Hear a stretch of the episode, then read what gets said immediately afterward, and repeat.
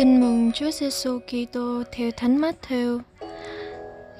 Khi ấy, ra khỏi đó, Chúa Giêsu lui về miền Tiro và Sidon, thì liền có một bà quê ở Canaan từ xứ ấy đến mà kêu cùng người rằng: Lạy Ngài là con vua David, xin thương xót tôi.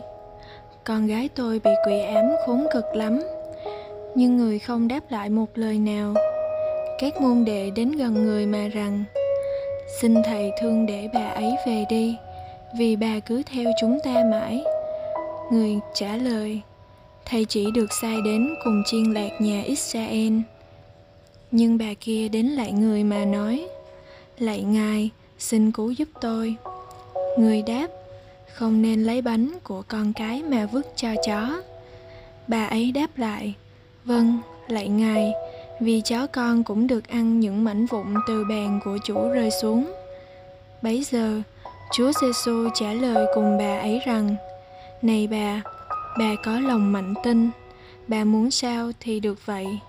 Và ngay sau đó, con gái bà được chữa lành. Suy niệm: chứng kiến cảnh người thân bị hành hạ đau đớn trong bệnh tật, không ai có thể cầm lòng được. Người phụ nữ xứ Canaan trong câu chuyện Tin mừng hôm nay thật đau khổ vì con gái của bà bị quỷ hành hạ đau đớn. Dù bị Đức Giêsu từ chối với lời lẽ không được nhã nhặn, bà vẫn cứ tiếp tục cầu xin với lòng khiêm tốn thẳm sâu: Thưa Ngài, nhưng mà lũ chó con cũng được ăn những mảnh vụn trên bàn chủ rơi xuống.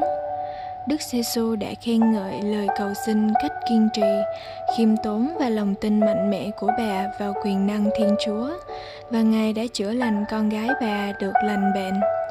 Rõ ràng là đức tin mạnh yếu, không lệ thuộc vào việc là người Do Thái hay người ngoại giáo, và lời cầu xin kiên trì với lòng tin như thế sẽ được Chúa nhận lời. Mời bạn, phép lạ Chúa Giêsu làm hôm nay không chỉ tác động trên mẹ con người phụ nữ xứ Canaan mà còn trên tất cả mọi người xung quanh. Nó khơi dậy và củng cố đức tin vào Đức Kitô. Ngay cả nơi những người ngoại giáo, đức tin sẽ lớn lên cùng với sự khiêm nhường và kiên trì của bạn. Vì thế, bạn đừng nản lòng khi cầu nguyện. Rất nhiều người đang trông chờ ở lời cầu nguyện của bạn, đặc biệt những người thân yêu của bạn. Sống lời Chúa.